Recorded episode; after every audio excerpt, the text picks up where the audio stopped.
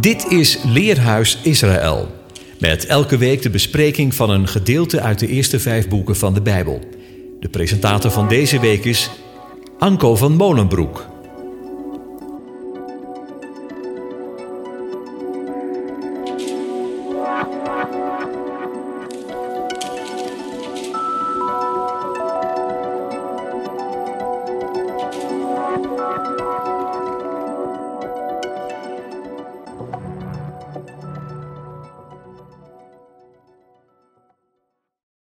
Beste luisteraar, fijn dat je meedoet in dit leerhuis op Radio Israël.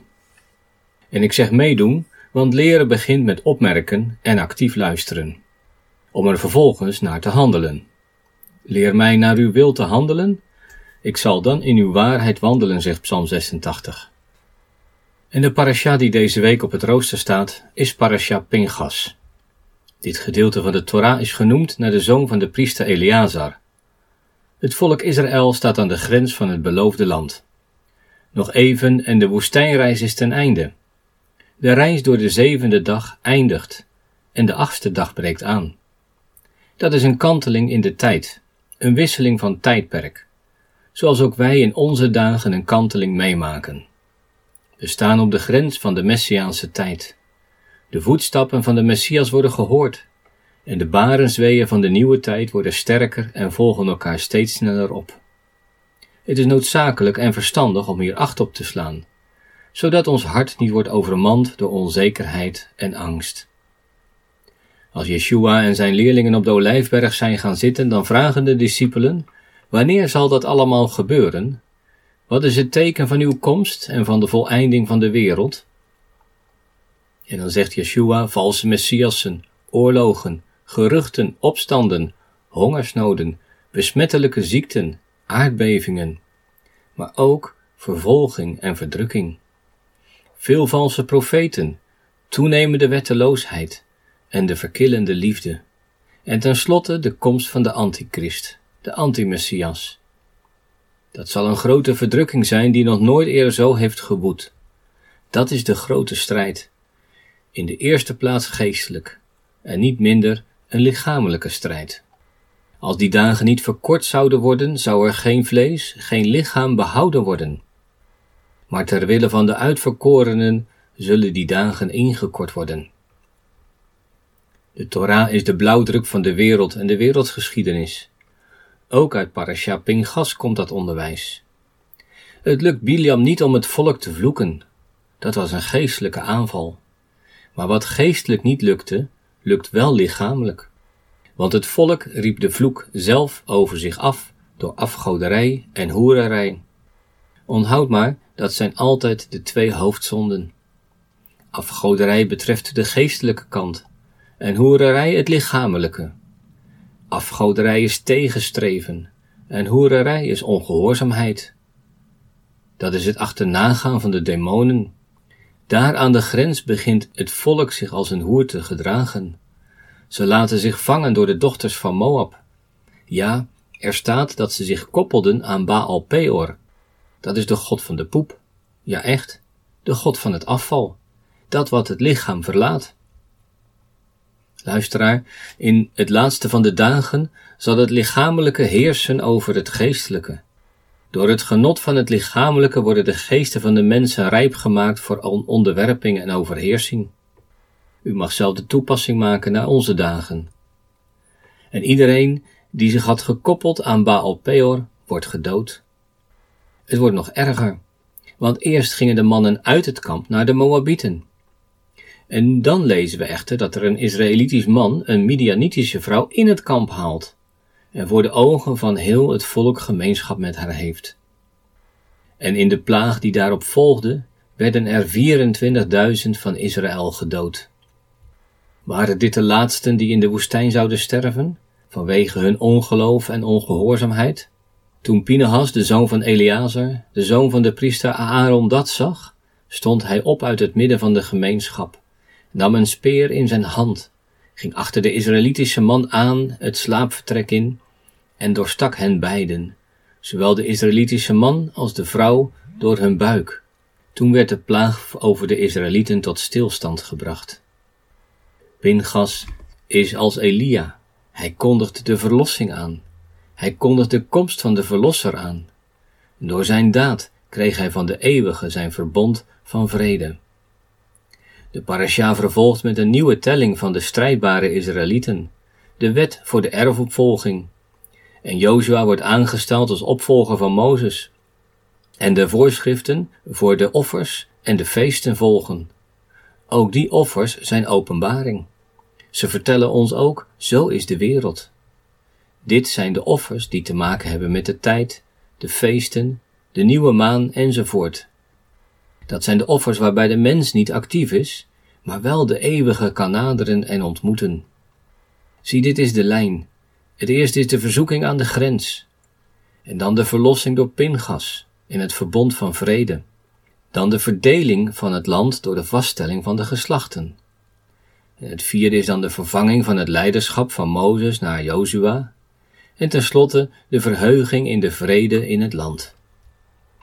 En zo bezien is de verdeling van het land naar de geslachten het centrum van de parasha. En daarover wil ik in dit leerhuis nadenken. De grens is bereikt. En eerst kijken we dan naar de telling van de strijdbare mannen in nummer 26. En vervolgens onderzoeken we de betekenis van de dochters van Tselofegat. Op de grens van het beloofde land gaat het dus over de telling van de strijdbare zonen en over het erfbezit van de dochters.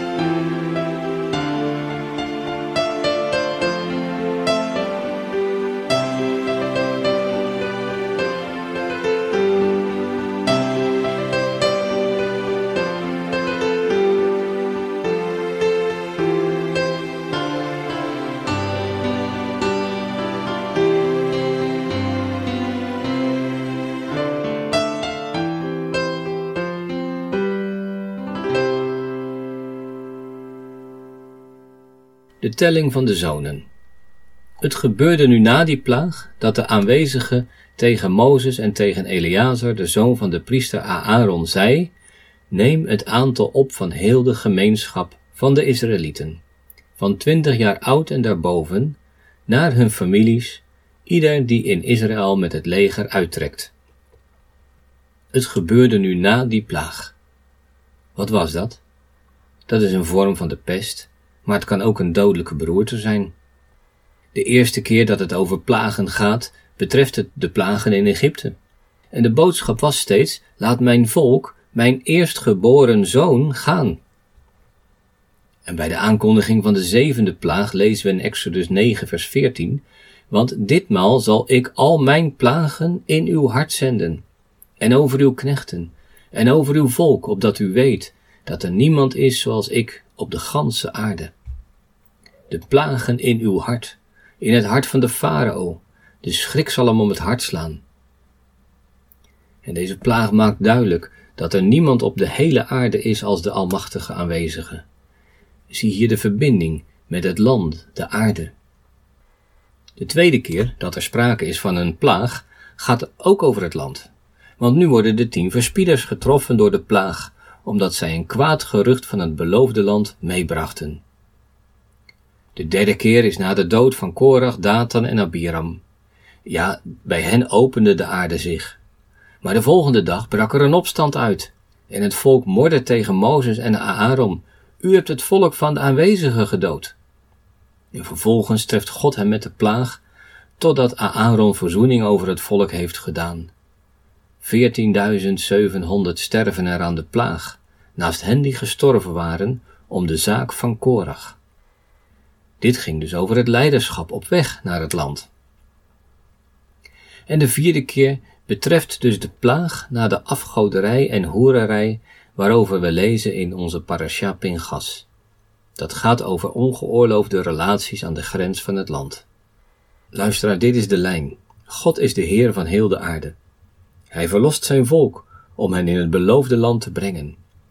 En een ieder die dat tegenstaat, wie dan ook, wordt door de plaag getroffen in het hart. En zo lezen we dat ook in Zacharia 14 vers 12. En dit zal de plaag zijn waarmee de Heere al de volken plagen zal die tegen Jeruzalem krijg gevoerd zullen hebben. Hij zal een iegelijks vlees, lichaam, daar hij op zijn voeten staat, doen uitteren, en een iegelijks ogen zullen uitteren uit hun holen. Een iegelijks tong zal in zijn mond uitteren. En in vers 18 het geslacht van de Egyptenaren dat niet zal optrekken om het loofhuttenfeest te vieren, op hen zullen de plagen zijn. En daarom lezen we nu, het gebeurde na die plaag. God spreekt tot Mozes en tot Eleazar. Eleazar, de zoon van Aaron.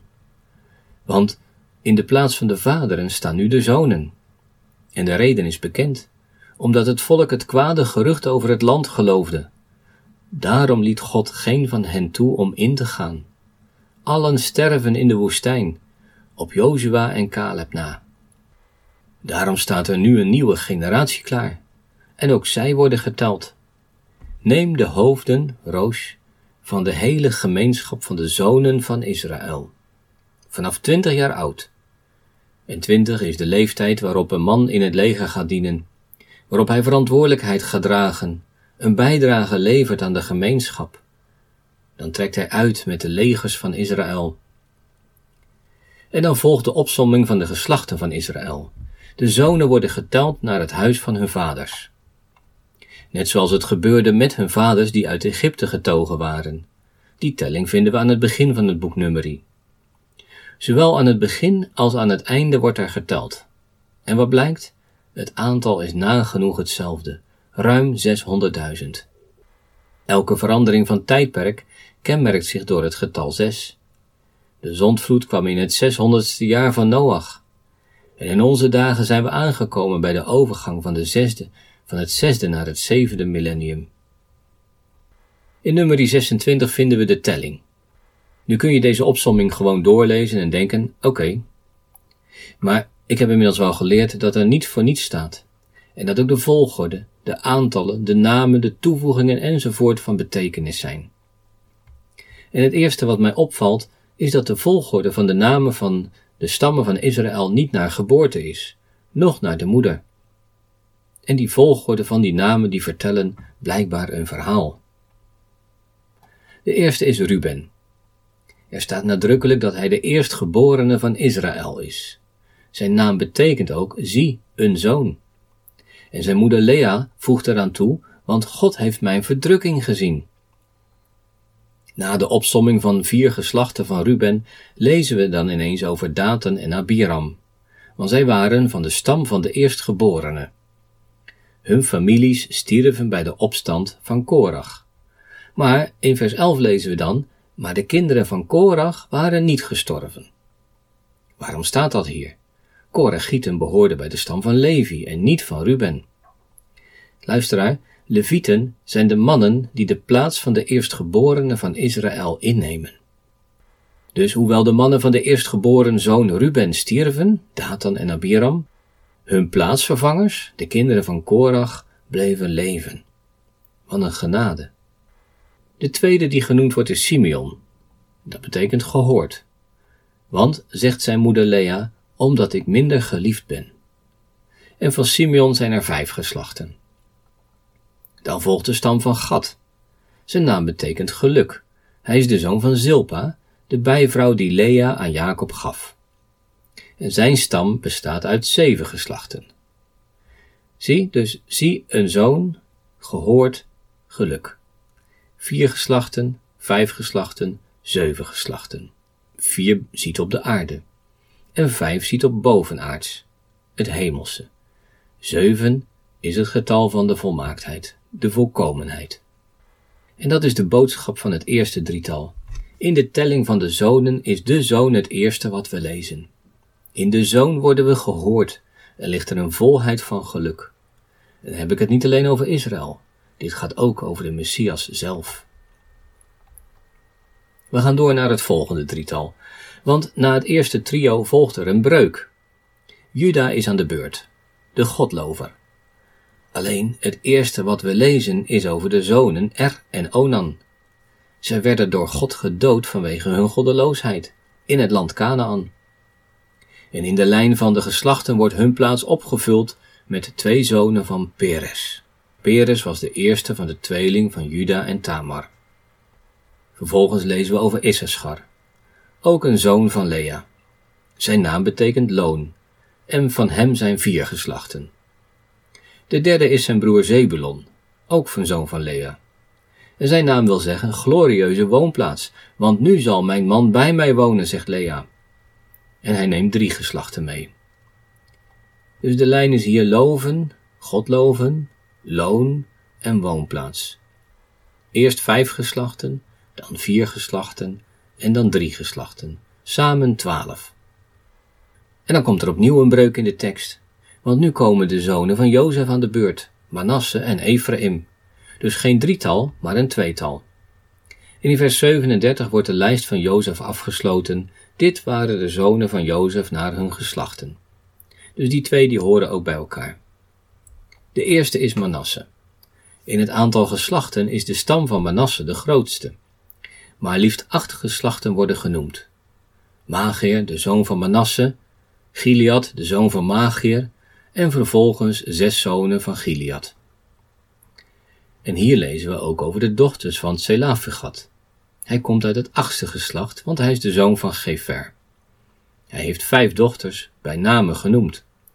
En in het volgende deel gaan we deze man en zijn dochters nader bezien. Manasse betekent doen vergeten. Want, zei Jozef, God heeft mij al mijn moeite en heel mijn familie doen vergeten. Zijn broer Ephraim doet mee met vier geslachten, dus de helft van Manasse. En toch, Ephraim betekent dubbele vrucht of dubbel vruchtbaar. En hij is door Jacob in de plaats van Jozef tussen de zonen van Jacob gezet. Hij heeft de dubbele zegen van het eerstgeboorterecht ontvangen, zoals Juda het heersersmandaat kreeg, het leiderschap. Het eerste drietal ging over het geluk door de zoon. Het tweede drietal benadrukt de woonplaats van de godlover. En dit tweetal vertelt ons de moeite en het gescheiden zijn van de familie en, en tegelijkertijd de dubbele vrucht. Ja, Jozef is de man van het westen. Samen met Benjamin legeren zijn stammen zich aan de westkant van de tabernakel. Het westen is de kant van het avondland, de kant van de ballingschap, de plek waar we het verst verwijderd zijn van de oorsprong in het oosten. Het is de plek van de moeite en het is ook de plaats waar de zegen wordt opgehaald. Daarover gaat ook het laatste blok van de stammen. Benjamin is de eerste daarvan, Hij was de enige zoon die in Canaan was geboren. De zoon van zijn rechterhand, zo noemt vader Jacob hem. Dat ziet ook op heerschappij, zoals de eeuwige zoon ook gezeten is aan de rechterhand van zijn vader, in de autoriteit van de vader. En het heilige der heiligen, dat is het beeld van de troon van God, stond op het stamgebied van Benjamin. Van hem zijn er zeven geslachten, verdeeld over vijf zonen en twee kleinzonen. En dat doet me denken aan de ontmoeting tussen Jozef en Benjamin in Egypte. Dat was nadat twee jaar hongersnood waren verstreken. En er zouden nog vijf volgen. Betekenisvolle getallen in relatie tot het land. Trouwens, Benjamin kreeg ook vijf keer zoveel toen ze aan tafel zaten. Om het land in bezit te nemen moet er sprake zijn van recht. En dat is ook de volgende stam, de stam van Dan, wel geteld één geslacht. Het recht moet ook eenduidig zijn. Het kan niet worden gedeeld. Het recht heeft altijd te maken met de ene. Dan is weliswaar de kleinste in aantal, maar niet minder van betekenis. En ja, als dat land in bezit genomen mag worden, dan worden we gelukkig geprezen. Dat is de betekenis van de achtste zoon van Jacob, Aser. Hij is een zoon van de dienstmacht van Lea, Zilpa. Want de vrouwen zullen mij gelukkig prijzen. Aser heeft ook vijf geslachten. Die zijn net als de godlover Juda verdeeld over drie en twee geslachten. En opmerkelijk lezen we hier ook over een dochter van Aser, Sera of Sarah, vorstin. Deze zin vormt als het ware ook een stippellijn tussen deze drie, Benjamin, Dan en Aser, en de vierde Naphtali. En deze vierde kent ook weer vier geslachten, een verwijzing naar de aarde. Heeft niet de mens een strijd op aarde? Want Naphtali betekent worsteling. Maar let wel, Rachel worste, benoemde de worsteling met haar zuster Lea, de worsteling binnen het volk Israël. Benjamin, Dan en Naphtali komen van de Rachelkant. Aser met Sera de vorstin is van de kant van Lea. Ja, als we door onze oogharen kijken, dan vertelt dit blok ons ook over de samenvoeging van Jozef bij Juda, over de eenheid van het koninkrijk. Zoals het koninkrijk begon, eerst uit de stam van Benjamin en daarna uit Juda. En zo zal het ook in het rijk van de achtste dag zijn. Nog één stam wordt genoemd, Levi, de dertiende stam.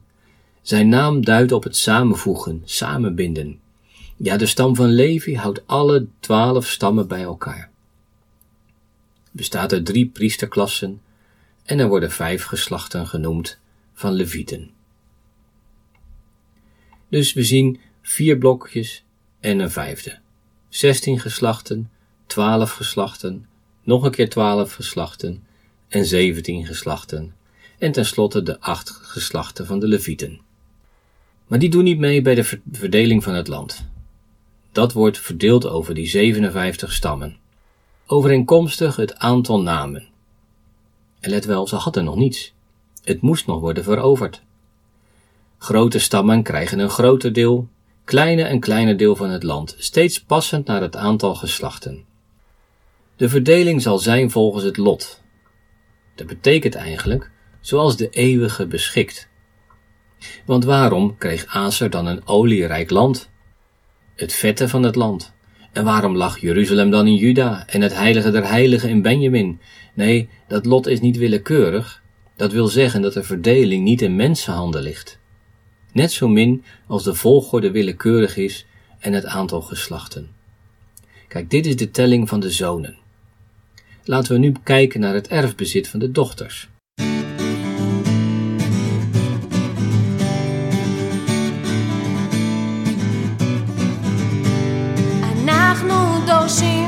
ישוע בשמך, את ישועת ישועת עמך, שבורים לפניך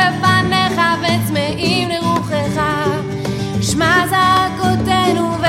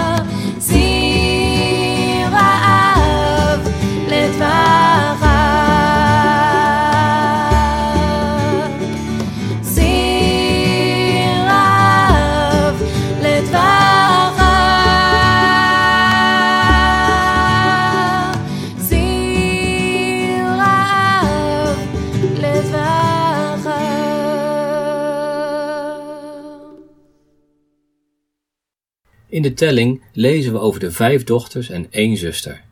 Zes vrouwen, vijf stammen af van Rachel, één van Lea. We lezen in, in nummer 27, toen kwamen de dochters van Selafegat, de zoon van Gefer, de zoon van Kiliat, de zoon van Magir, de zoon van Manasse, van de geslachten van Manasse, de zoon van Jozef, naar voren. Dit zijn de namen van zijn dochters: Machla, Noah, Gochla, Milka en Tirza. Zij gingen staan voor Mozes en voor Eleazar, de priester, en voor de leiders en heel de gemeenschap bij de ingang van de tent van ontmoeting met het verzoek: Onze vader is gestorven in de woestijn.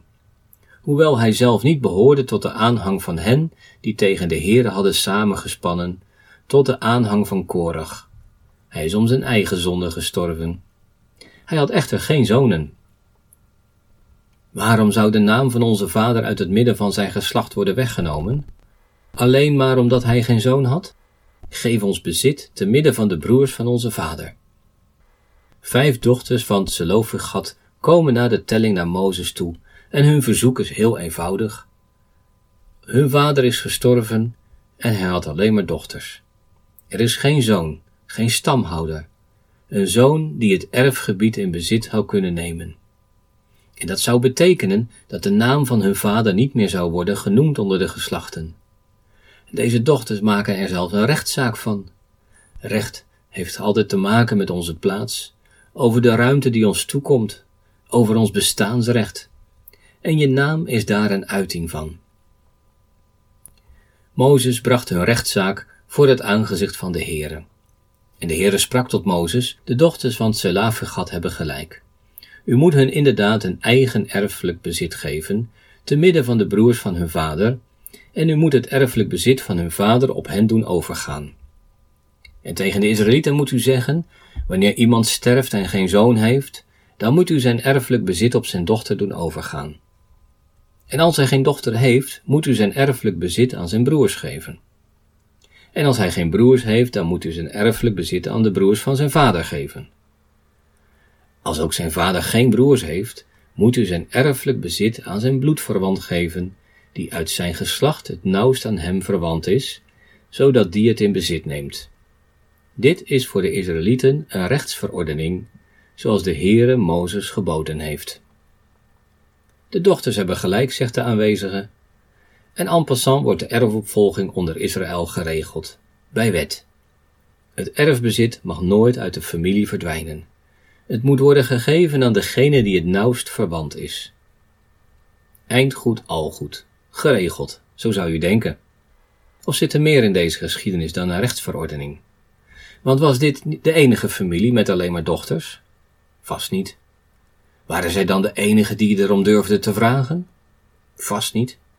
Waarom dan deze vijf dochters? En waarom de stam van Manasse? En waarom worden ze bij name genoemd? En niet één keer, maar tot vier keer toe komen we deze dochters in de schrift tegen. Drie keer in Numeri, hoofdstuk 26, 27 en 36. En een keer in Jozua 17. Dus we gaan wat dieper graven. Wie zijn deze dochters? Wie zijn Machla, Noah, Gokla, Milka en Titsa? Het zijn de dochters van Tselafegat. Met respect spreken zij over hun vader. Ze verbloemen niet dat ook hij in de woestijn is gestorven, maar niet omdat hij hulde met Korach en zijn kornuiten. En toch, de naam van hun vader is hen lief. Rashi benadrukt de liefde van de dochters voor het erfbezit. Het was voor hen veel waard. Daarom staat hun hele geslachtslijn genoemd. Selafegat, de zoon van Gefer, de zoon van Gilead, de zoon van Magir, de zoon van Manasse, van de geslachten van Manasse, de zoon van Jozef. Rashi concludeert dat het rechtgeaarde, rechtvaardige dochters waren. Want Jozef is een rechtvaardige man, daarom wordt hij met ere genoemd. Jozef kreeg twee zonen in Egypte, Manasse en Ephraim. En Manasse is de eerstgeborene. Zijn naam betekent doen vergeten. Bij zijn geboorte sprak Jozef, God heeft mij al mijn moeite en heel mijn familie doen vergeten. Dat moet u goed onthouden. Vergeten is al mijn moeite en mijn familie. Laat dit nu net het thema zijn in het leven van deze dochters. Hun vader was gestorven. Dat was de moeite. En deze dochters waren nog niet getrouwd. Ze waren op zichzelf en op elkaar aangewezen. Wat een moeite. En ongetwijfeld kregen ze hulp van de familie. Maar ze waren blijkbaar ook gewend om voor zichzelf op te komen. En nu ze dat doen, dan gaat het juist om het niet vergeten van de familie, van de familienaam. Zo kunnen thema's in het leven van ons voorgeslacht ook voor onszelf nog altijd belangrijk zijn. Manasse was dus de eerstgeborene. Hij zou na Jozef het hoofd van de familie worden. Maar vader Jacob wisselde de volgorde op, net als bij hem en zijn broer Esau was gebeurd. Waarom is dat? Wel, de schepping is gebouwd op uitersten, op dualisme, op tweeheid en dubbelheid. Ik weet het, het is een onderwerp dat ik eigenlijk altijd in mijn leerhuizen naar voren breng, maar dat komt omdat het de ruggengraat in de schepping is. Er is een schepper en een schepping. De schepper is één, de alef, de eerste. De schepping, de twee, dat is de beet, het huis, het lichamelijke. De schepper is mannelijk en de schepping is vrouwelijk. En zo hebben we hoofd en lichaam, geest en lichaam, inhoud en vorm, hemel en aarde, zon en maan, links en rechts. Ja, daarom schrijven we Hebreeuws ook van rechts naar links, van de een naar de twee. Want woorden hebben scheppingskracht. Goed, als er in de schrift tweetallen zijn, dan is er altijd een kant van het geestelijke en een kant van het lichamelijke, de geestkant en de lichaamskant. Jacob is de geestelijke mens, Esau de lichamelijke kant. Christus is het hoofd, de, gemeente is zijn lichaam. Rachel was een schoonheid, een prachtige gestalte. En Lea had tedere ogen. Dat zijn de spiegels van de ziel. Zo is er ook in het eerstgeboorterecht een kant van het hoofd en een kant van het lichaam. Het hoofd leidt het lichaam. En het lichaam brengt de vrucht voort. Juda is het hoofd, Jozef is het lichaam. Juda was de leider en Jozef zorgde ervoor zijn, dat zijn familie niet omkwam van de honger. Mozes is de profeet en Aaron is zijn woordvoerder. Mozes is de kant van de geest, Aaron van de vormgeving, van het lichaam. En ja, Jozef, de kant van het lichaam, kreeg twee zoons. Manasse is de eerste. Hij doet Jozef de moeite en de familie vergeten. En vergeten is een geestelijke zaak. Met onze geest herinneren we en vergeten we.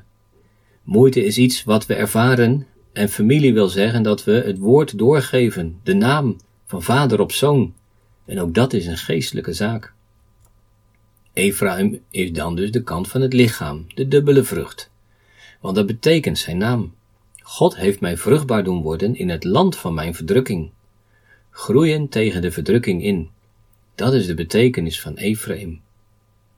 Maar wat gebeurt er nu? Vader Jacob wordt ziek.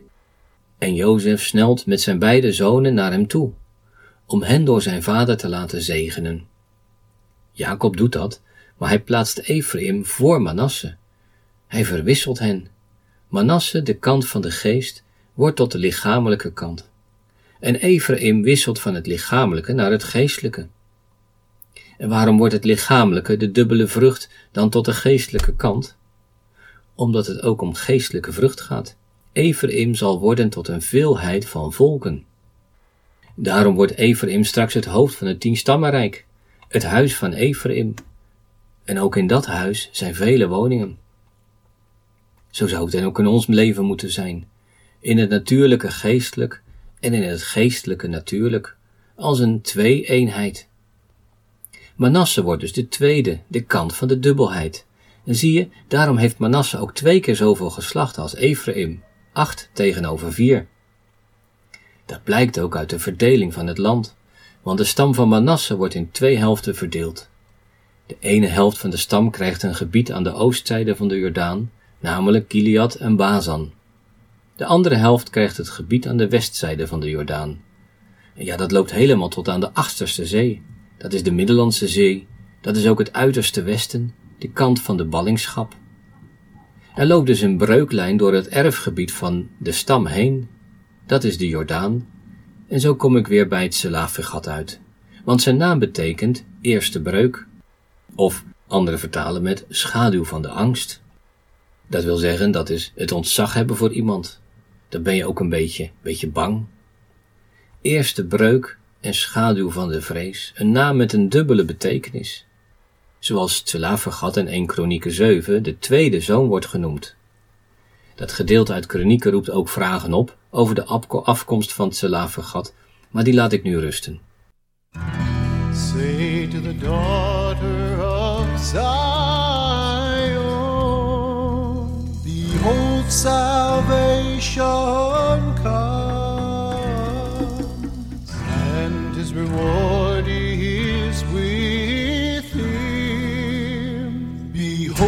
Yeshua comes. Say to the daughter of Zion, behold salvation comes, and his reward is with him. Behold, Yeshua comes.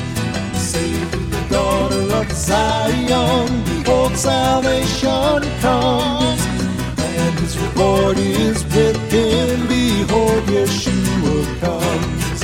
For Zion's sake, I will not keep silent. Nations will see your righteousness. Jerusalem, I will not be quiet. Kings will see your glory.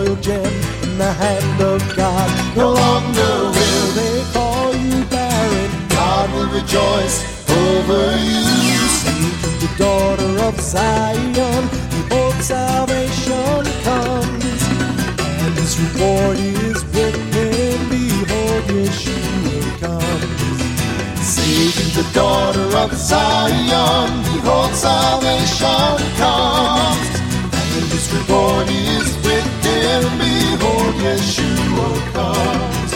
Behold, Yeshua comes.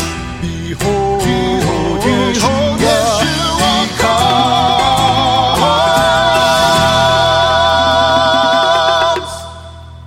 De breuklijn in de stam van Manasse verdeelt de stam in twee helften in een mannelijke kant en een vrouwelijke kant. En ik maak dat op uit de verdeling van het land. In Jozua 17 vers 1 lezen we, de stam Manasse had ook een lot, omdat hij de eerstgeborene van Jozef was. Magier, de eerstgeborene van Manasse, de vader van Gilead, kreeg namelijk Gilead en Bazan, omdat hij een strijdbaar man was. De halve stam van Manasse, dat we zeggen Magier en Gilead, kreeg Gilead en Bazan. Gilead is het land van de koning Sihon en Bazan is het land van de koning Och. Koningen van de Amorieten, maar veel belangrijker nog, het waren reuzen, Nephilim, nakomelingen van het samenkomen van demonen en mensenkinderen, vlees geworden demonische krachten. En daar heb je mannelijke kracht voor nodig, dat is een gevecht tussen geesten. Nu, Magier en Gilead van de stam van de Manasse konden dat. En dat betekent dat de andere helft van de stam, zes geslachten, van Manasse hun erfgebied aan de andere kant van de Jordaan kregen. En daar kregen ook de dochters van Selafigat het erfdeel van hun vader. Want we lezen dat zij hun bezit kregen te midden van de broers van hun vader. Zie je, die helft van Manasse werd dus de vrouwelijke kant, de kant van de mens, van de zes geslachten. De stam van Manasse kreeg tien delen, lezen we, behalve het land Gilead en Bazan, samen dus twaalf delen. Wat een schoonheid zit er toch in de schrift. Want de verdeling 2 en 10 is ook precies de verdeling van het 2 en het 10 stammenrijk. En ook hier is het twee stammenrijk de mannelijke, geestelijke kant. En het 10 stammenrijk, het huis van Israël, is de vrouwelijke, de lichamelijke kant. Dus ook deze vijf dochters worden met zeer bijzondere redenen genoemd. Zij verbeelden de vrouwelijke, lichamelijke kant van Israël uit. En wat zeggen deze vijf dochters dan over Israël? Dan moeten we hun namen in ogenschouw nemen. Machla, Noah, Gokla, Milka en Titsa. Machla betekent ziekte, van Gala. Tja, Wie noemt er zijn kind nu ziekte? Jozef wordt gezegd, uw vader is ziek. Jozef nam zijn beide zonen mee om hen te laten zegenen. En de tweede, Noah, betekent dolen. Voortgaan, zoals Kain dolend over de wereld zou gaan. Alsof, alsof er geen plaats is. Gokla betekent patrijs of veldhoen. En dat ziet op wiebelen of hinkelen. Hè, blijkbaar liepen die beesten zo. En dat ziet op, op een soort balans, op balanceren. Milka is makkelijk, dat is een koningin. En tenslotte Tirza, dat betekent gunstig of toegenegen. Dat komt van het woordje ratsa, accepteren. Jacob die Gods aangezicht gezien heeft en is geaccepteerd door Esau. Luisteraar, deze namen zeggen alles over Israël. Ziekte leidt tot de dood. Daar missen we ons doel. Dat is zonde. Daarom ging Kain ook dolend over de aarde, zoekend naar balans, wiebelend, hinkelend. Maar Israël is ook een koningin, de vrouw van de koning. En uiteindelijk zal zij ook worden geaccepteerd. Door wie? Door degene die als Esau naar haar naar het leven stonden. Ja, deze vijf zijn het beeld van de gang van het lichamelijke Israël door de wereld. Ze zijn een beeld, een schaduw van de mannelijke kant. Als een beeld van de Messias, want hij droeg onze ziekte. Voor hem was geen plaats op de aarde. Maar zijn offer betekende ook een omslag. De balans slaat door naar de andere kant. En aan die zijde is hij de koning, de koning van Israël. En tot hem zullen de heidevolken komen. Israël en de Messias de vrouw en de man, de koningin en de koning. Luisteraar, hier eindig ik mee. De rechtvaardige dochters van God tonen ons de rechtvaardige Messias, de koning van Israël. Eens kwam hij als de leidende knecht, de zoon van Jozef, in het lichaam van ons, mensen. En binnenkort komt hij opnieuw als de koning, de zoon van David, en hij komt om zijn bruid te huwen. Nu reeds horen we de middernachtsroep. De bruidegom komt, gaat uit hem tegemoet. En u weet het toch, er waren tien meisjes. Ook bij hen kwam een breuklijn. Vijf meisjes waren wijs. Ze hadden genoeg olie van de geest. En vijf waren dwaas. Hun lampjes waren uitgegaan en ze hadden geen olie meer. En ze kwamen te laat en vonden de deur gesloten. Ja, de bruidegom komt spoedig. Verwacht u hem Hou dan uw lampje brandend. Het duister van deze wereld heeft het nodig. U hebt het nodig.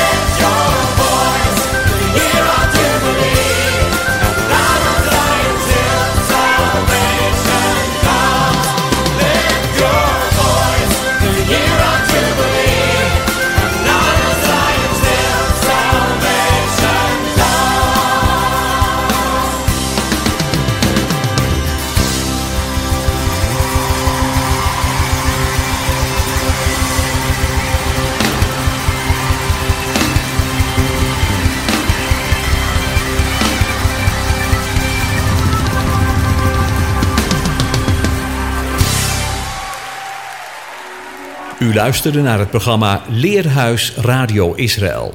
Een wekelijkse studie aan de hand van de Bijbelgedeelten die wekelijks door de Joodse gemeenschap worden gelezen. Heeft u een vraag of opmerking? Stuur dan een e-mail naar info-apenstaatje radioisrael.nl. Het leesrooster vindt u op onze website. Ga naar radioisrael.nl en klik onder het kopje radio op programma's.